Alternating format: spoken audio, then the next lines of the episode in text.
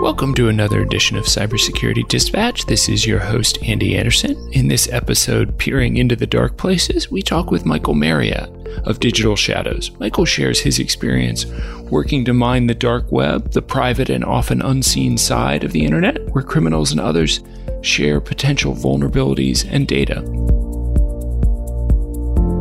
So I'm Michael Marriott, uh, research analyst here at Digital Shadows. We're a cybersecurity company that is providing threat intelligence, so looking into the latest threats um, that are emerging that organisations should be concerned about, as well as what data they're exposing online. So we've got a service that monitors for that exposed data and tracks threat actors. So people are talking a lot about managing their digital risk and that's we provide this to enable them to do that. Yeah, so you know, everyone sort of talks about the dark web, right? and I, even for someone in the space, like I'm not sure that I exactly know what the dark web is. So for those, yeah, even like myself, walk us through what, what exactly the dark web is. So the dark web refers to a part of the internet which you need specific software to access. Gotcha. So that's typically Tor domain, so ones that end in .onion. Yeah. Uh, but there are a few others like I2P as well. So they provide increased anonymity um, through this software for people to browse the web. So they go through various different layers and different IP addresses in order to obscure you know, their identity and that's that's not necessarily a, bad thing. That's that's got really good things and benefits for like journalists if they want to be whistleblowers and, and things like that. But um, it also can entice cyber criminals because of this anonymity. So right. what we've seen is people establishing dark web marketplaces to sell their wares and forums as well. There's some interesting stuff on there, but what we're also seeing is that criminality is, is across the open web. Like there's, there's bad things on social media as well, but it's not inherently a, an evil tool. So I think that's always important to remember. And then I don't know whether you recall, was it uh, last year, in the middle of last year, there was Alphabay and Hansa, who were the two biggest dark web marketplaces. Okay. Um, yeah, I remember they got were they owned by the FBI yeah, the, for a while. I think right? the uh, yeah the Dutch police in collaboration with yeah. a few of the law enforcement. Um, it was pretty cool. They got they managed to seize Alpha Bay, which was the biggest one at the time. Yeah, and then they waited about two weeks but actually, in the meantime, they'd gained access to the second biggest one, which was Hansa. So they waited for all the users to flock over to Hansa, and then they announced that that was actually seized as well. So that was a great, um, great coup for law enforcement.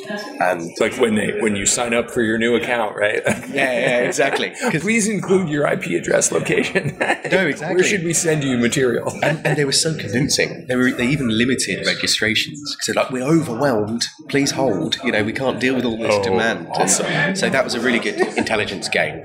Uh, but as you can imagine, since then, whereas before it was like run the dark web, so it's a little bit more secure, anonymity's better, and now it's there's been a bit of an evolution in criminal marketplaces. So it's not necessarily on Tor or I2P, uh, but it's it's on just other places online. So forums that are behind you've got to log into in order to gain access to, and you, what we're seeing is that the administrators behind those sites getting a lot more stringent and picky about who's gaining access to what. The, the idea of trust in the criminal ecosystem is because of these operations is really being stung.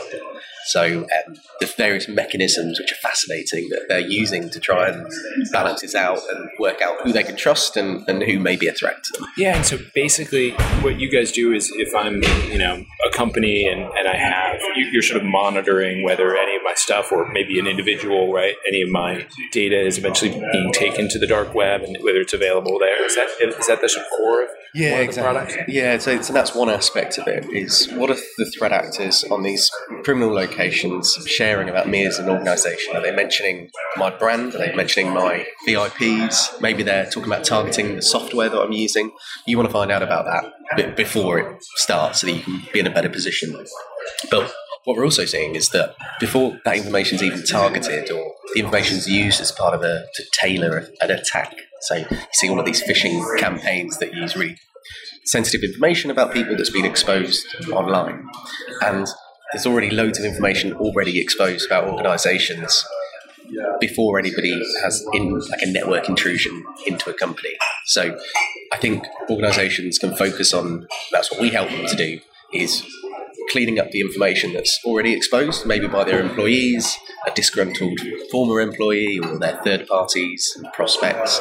So, yeah, while there are direct threats to their assets and people sharing them online, they want to know about that, it's also just innocent exposure, but that can leave them exposed. So, that's what we do. We, we monitor for these across criminal forums, marketplaces, but also social media, search engines. If you go into just Google and type in private and confidential file type PDF, you'll come up with millions of results. Wow. Like they're just, they're all out there. Um, so we want to be letting people know what's there and how that can, can expose them. I'm curious, why is Google? I mean, Google's like we're sharing every all this information, but there's no sense from sort of a large, you know, the large. Well, I guess it, that's just a search engine. So if it's there, they're they're gonna leave it there. But is there no effort by anyone to sort of, other than you guys, to push that to say like, let's get rid of this stuff. Let's make sure that this isn't there. Like, where is it being? Like, where is it being housed? I'm just curious. Like, Yeah. where is it sitting? So there's different places where it, where it could sit. You could have somebody that just the organisation could do it itself. That they they've uploaded a presentation, which they some of the person that uploaded it didn't know they had this private confidential information on it. Yeah. Um, it could be more commonly it's contractors. So there's various services online. Um, so you've got S3 buckets, um, which has been in the news quite a lot. They can be misconfigured. what- you know, I keep hearing that. So, what Yeah. is an S3 bucket? So it's an Amazon S S3 bucket. It's Okay. a way of storing information on the cloud. So, it's a file server. Yeah. Yeah, a way for storing storing files, and then you can allow other people access to those files.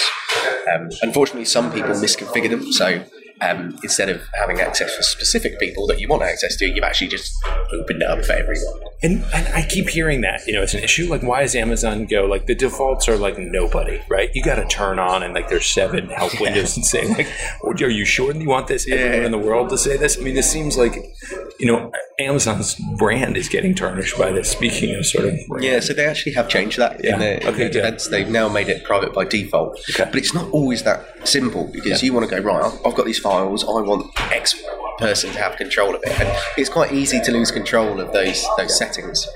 I would also say it's not just Amazon S3 buckets. right. It's the, it's a common example. Right? Yeah, and, and that's a recent example of these cloud-based services. But kind of we, we've been doing some research into other online services that are exposing information, and you've got things like FTP servers, which are file transfer protocols. Um, you've got rsync, which is a way of uh, synchronizing and exchanging files. Um, you've got SMB, which is another way of sharing files. Um, and these services are, many of these are from kind of the 80s or 90s. Uh, people have been using them for ages, they're really well used, but they've been misconfigured. And the amount of data that is exposed is, is pretty staggering.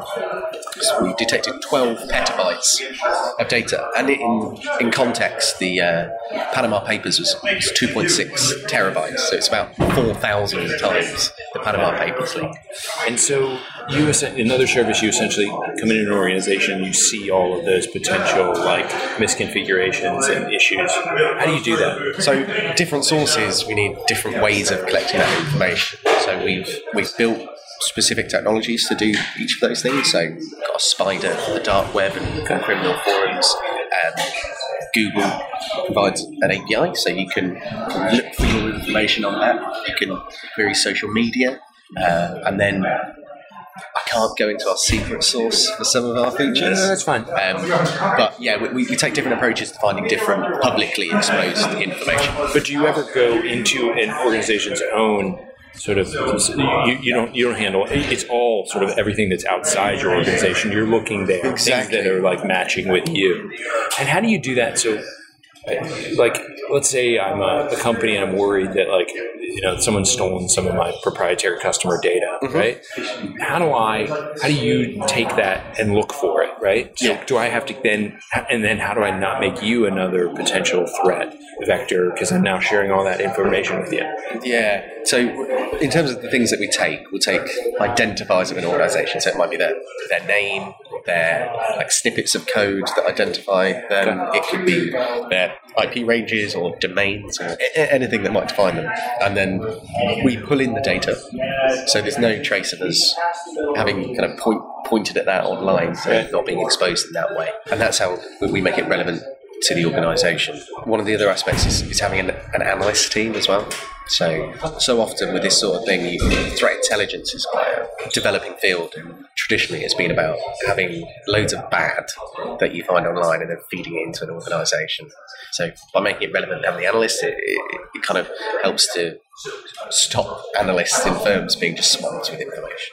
You know, obviously, you're helping to protect the, the company's own data, right? Like stuff about their their IP, whatnot. You also protect, essentially, help them think about whether the data that they have about their customers is also getting out, or is that not really get involved in? Yeah, no, that, that's that's exactly an example. So it's it's all geared to like helping them make better decisions about things. Because if you take the contractors example, so many of those exchanging data about you. So what's really really common that we've seen is that they'll get a contractor in to do a security test for the, for the organisation. They'll go away and maybe do some security tests with some other organisations, and then they'll go and back up those reports they've got. Unfortunately, they back those up and they're now publicly available. So, in terms of like a gold mine for attackers, you, you, we always focus on these zero days and at- attackers and APTs and nation states, whereas actually you've just exposed all your vulnerabilities and exactly if you're an attacker how you would get into that. So perhaps focus on how when you work with contractors, how you confirm exactly what they're doing with the information and uh, having some some regulations, having some procedures and policies around that would be a sensible way because you're being exposed in this way. So, so I'm curious. It's a, it's a tangent to what you're talking about, but I was I was talking with I heard the CISO of Aetna speak yesterday. and He was talking about they have a very different way of thinking of identifying their, their customers. They, they don't really use passwords anymore once you opt into the program, and now they're identifying you know you you buy 60 attributes on your phone or 30 on your desktop right? Because mm-hmm. they know where you are all, all, these factors. Yeah. But what's interesting is and that's cool right? I mean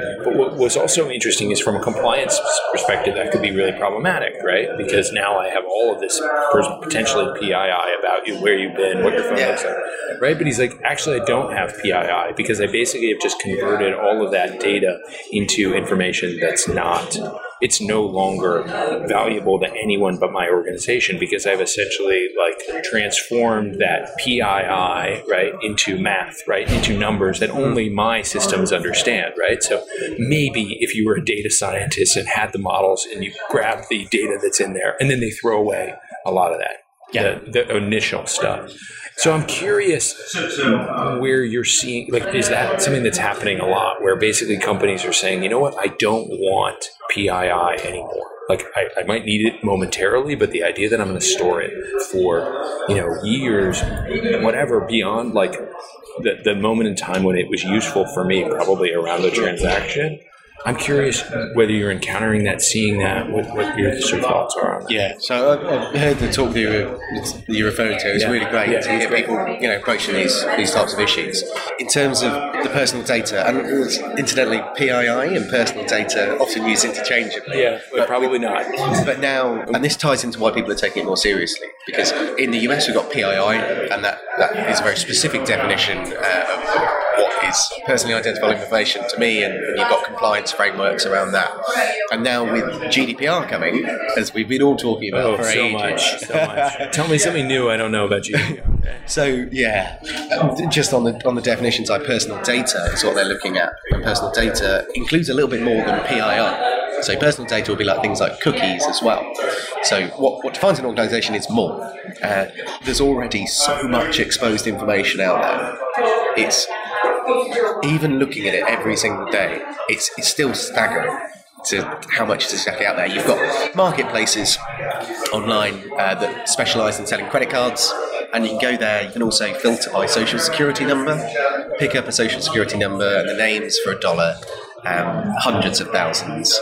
And I, I, mean, so we never. I mean, everyone knows the story that the social security number was never supposed to use, be used. Ever in security, it was never supposed to be a unique identifier for you, right? But that's it's convenient, right? Because it sits in databases and it's always the same. It's always the same length number, and everybody only has one, right? So that's why it's convenient to use it. But I'm, I'm just I'm hopeful and I'm curious the kind of companies that you're working with encountering like are they starting to say you know what like I don't want social security numbers, and it shouldn't be ever part of my kind of structure of how I deal with someone. Like, if, someone has my social security number, right? Like, and I've given it out like probably ten times this month because I'm going to doctors and all kinds of stuff, and you know, like it's everywhere on paper. Like, but it's only valuable if you can use it to do something, right? So, like, you can go to the bank, or you can go to the IRS, or you can go to like these Yeah. different organizations and then do something with it, right?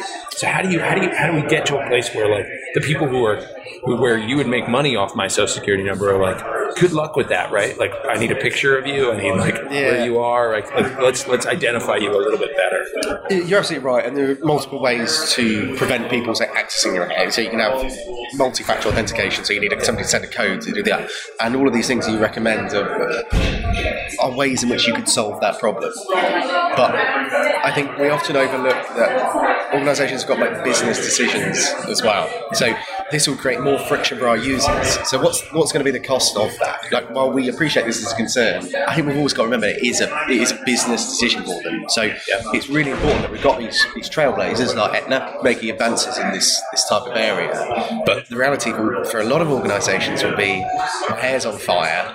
Here's what I'm doing. I'm, I'm trying to do my day-to-day tasks. So taking that macro view, it, it takes a real leader to kind of start doing that. And that, when it's combined with uh, compliance frameworks like GDPR, that's going up, that I can mean, help. I, I do think you know GDPR is. In, we, we don't need to get into the details of GDPR. Let's not. But I think what is going to be interesting is that the business. It's the first time I think that a lot of you know green eye shade, like you know CFOs are like, whoa, whoa, whoa, we got to make sure we comply with this because four percent of revenue turnover, right, depending on what side of the pond we're Yeah. on, is a real big number, right? It's not hard to figure out if we f this up how expensive this is going to be, right? Because it's like four percent is often the profit margin on some companies. Well, It yeah. would be a, certainly not a pleasant thing to report in a quarterly report, right? Exactly. And it ties into this thing about business decisions. Yeah. So if all of a sudden that's a bit more of a financial impact, then you can balance it out and prioritise a bit better. So, yeah, you're right. Well, talk to me about kind of like what, where, you know, stuff that surprised you when you guys have like worked with a company. Like, what's been? let- Let's hear some fun stories. Like, what did you come up with? Like, what is like? Do you like? They're like, okay, like let's let's try this out, and like things just like go like red everywhere, right? Yeah. So there's there's a couple of cool examples. So as people will give us the things that they care about, as previously mentioned. So in one case, that was um, a staging domain of their website that they were developing. Okay. Um, and they were like, we'd really like it if you would just monitor for anybody mentioning that website. No one should really know about it. So they went away and we were monitoring for it, and it turned out it cropped up on a, on a criminal forum, and they were they were testing their malware against that staging website while it was being staged. So it was quite interesting that the attackers were all doing their own QAing of their malware. So that when it went live, ready, we're They, were- ready. they, were, they were ready, yeah. Uh, so being able to pick that up was, was pretty cool um, to give them a, a heads up that they could lock that down. So in a, in a similar way, it's I've had a few of these websites being developed. So, yeah, kind of the per- person developing it, they've shared credentials for the website, uh, publicly available. So anybody that wanted to gain access to that, then they can do. So yeah, there's, there's a bunch of really interesting things just constantly exposed. We if we go, go back to the stuff we were talking about, what defines a user online, not just a social security number. There are multiple other identifiers which go, this is that user. It's coming from this location. It's got these cookies. It's got this browser information, and that's fingerprinting. You get a good idea of that. And that's generally been used to stop fraud happening. So if somebody logs on from somewhere and tries to getting access to a bank account, even if they've got a bit of information, it will flag up and go, oh, this, this doesn't look quite right. And something that we've recently seen is a new marketplace which seeks to combat that a little bit. It's called Genesis. And it's somebody that's created this new They'll sell you not just the social security number; they'll sell you all that other stuff you need to they'll sell you kind of the fully imitating a user online. So you can you can get a plugin for Chrome, and all of a sudden you are that user. You've got the cookies, you've got the logon information for maybe a social media account, you've got banking information. So you can then go on and spend money, and it just appears that you are that user. So Wow, fully built out, ready to go. yeah, they've got a plugin for it. They've got they've got configuration files for those users. Do they get like reviews? I mean, is there like an app store for like the dark web? You're like, well, I mean, he said all this stuff, but it was definitely not worth the. Yeah, there actually is. I, I, I, you know, like pictures of like people in handcuffs. Like it didn't work, man. Yeah, no, you're absolutely right. So there's a huge that like reputation and trust is so important, and you've got loads of reviews online for these types of services, um, and that's common. If you if you want your product to grow, then you need those reviews because people are, as I talked about before, with the trust, people need to know that it, it's going to be all right. There's also done some research before. There's a there's another service called Ripper.cc, and a Ripper is a cyber criminal that is selling stuff, but actually when you pay him the money, there's nothing behind it. So he's ripping off other cyber criminals. And there's a domain called ripper.cc, and that lists out all of these different rippers. So people can then, and again, it's all always plugins for, for browsers. They've got another plugin which, if ever you're dealing with somebody, you can it will flag up that somebody has reported this guy. And who said there was no honor among thieves? Yeah, exactly. yeah, yeah. So that was fascinating to see the, the structures they've got in place too.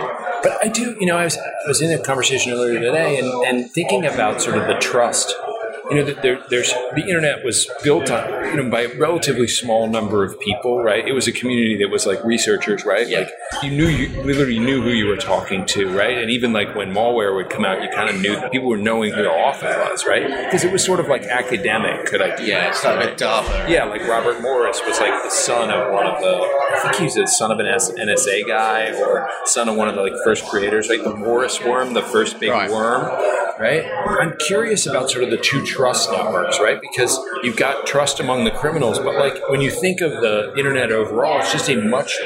There, I- at least I hope there are mo- mu- many more like good people than bad people, Yeah. right? And and why is it that we can't kind of share enough? I mean, it shouldn't be that hard to sort of point at the you know the criminals and say this this guy's not not doing good stuff right like and just make it very hard for that person to kind of they can do it once but once they they get they tag someone sort of the community starts to quickly identify that is it really just the anonymity tools or Yeah, so you, you do get people building up a persona, and then if that persona is tarnished by these negative reviews, then that kind of ruins it for them, and they might have to go on to another one and build that up. So it certainly does disrupt them, but you can always just build up another persona uh, because of the anonymity, and you can always. and there's no jurisdiction I mean there's no like international police force right also so if you're across countries right and it gets really Yeah. problematic um, going back to kind of no, no honor amongst thieves, uh, you see the, the Russian speaking forums. Well, they've got an unwritten, well, no, sometimes a written rule that is do what you want with this information trade, ju- just don't target any Russian. Yeah, just, just don't you know? Yeah, stay outside. You know, don't don't crap where you eat, right? Yeah, eh, absolutely. Yeah, and I, and I think it's interesting. I mean, the, this space is there's multiple levels sort of operating. I mean, there's certainly the technological stuff, but there's really interesting sort of geopolitical factors as well. Like I think in some ways in cyber we're replaying some of the ideas of the Cold War, right? We're not you're not going to we're going to fire missiles between the sort of major powers because that could be quite you know problematic problematic for all of us. But we still want to kind of like poke and mess with each other and sort of show who's running things and whatnot. And so that's happening in the cyberspace because we can kind of you can do that and not at least not yet does that necessarily cross over into like seeming like an overt act of war where we're going to start firing missiles and sending aircraft carriers and those sorts of things. Yeah, that, that's been kind of how it's been up until I don't know recent. Whether that's going to change because people cyber would be the fifth domain. Yeah. Um, whereas we had space occurring during during the Cold War, cyber is genuinely a domain, and I think often. We, we can underestimate is the impact that it can have within those, and it's not always completely separate from the other domains. If you've got, if you are going on an offensive strategy, you use all of the all of the domains. And I think when you're looking at signalling the information, uh, if you underplay the the cyber domain element, then can lead to a little bit of escalation. So I think we do need to keep an eye on that and make sure. Yeah, will it cross over into the others? Yeah. I mean, I, you know, although it's interesting, like I, I was actually hearing the Dalai Lama speak, and he was talking about how sort of war, you know, it made sense at one point, right? Because you've got limited resources, and so I need those, right? Mm-hmm. But now the majority of the economy is built on trade, right? It's it's an exchange. Like you look at the actual value, and so now we're at this point where, like, actually, as you as you poke your supposed enemies and you like destroy this trust, you reduce trade, you're actually probably hurting yourself as much as you're hurting them sort of a global scale, right? And I'm I'm getting really worried about kind of what's what's happening because you are starting to see an erosion of this trust and sort of like the benefits that the internet is bringing. Like, are we also we, we could if we do sort of spend so much time poking each other and sort of ruining that trust, there's a there's a chance that we'll lose a lot of the benefits that we built up and certainly the potential ones for collaboration and, all, and additional trade that we'll see. Yeah. Yeah, but in the same way that that space, air, that sea was used for, for war purposes, yeah. the internet isn't a bad thing itself. It's just just a way that people share information online and yes, it can be misused, but I think overall it's it's good and it's there. So um, yeah. we just need to know how to deal with it. But yeah, I understand. Well, thank you so much. Anything else before we leave? No, just um, just thanks for having me on. No, no, no. This is great. Really appreciate it.